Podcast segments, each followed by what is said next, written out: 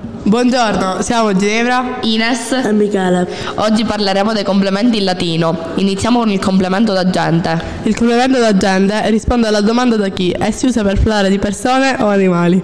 Si forma con ab più ablativo. Attenzione, il verbo deve essere in forma passiva. Cos'è un verbo passivo? Un verbo è di forma passiva quando il soggetto subisce l'azione espressa dal verbo. Ad esempio, Galler Romanis victi sunt. Traduci, I Galli furono vinti dai Romani.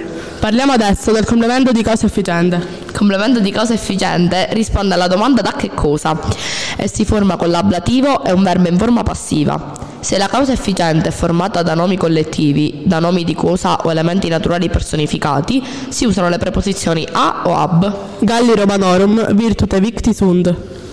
I Galli furono vinti dal valore dei Romani. Passiamo al complemento di causa.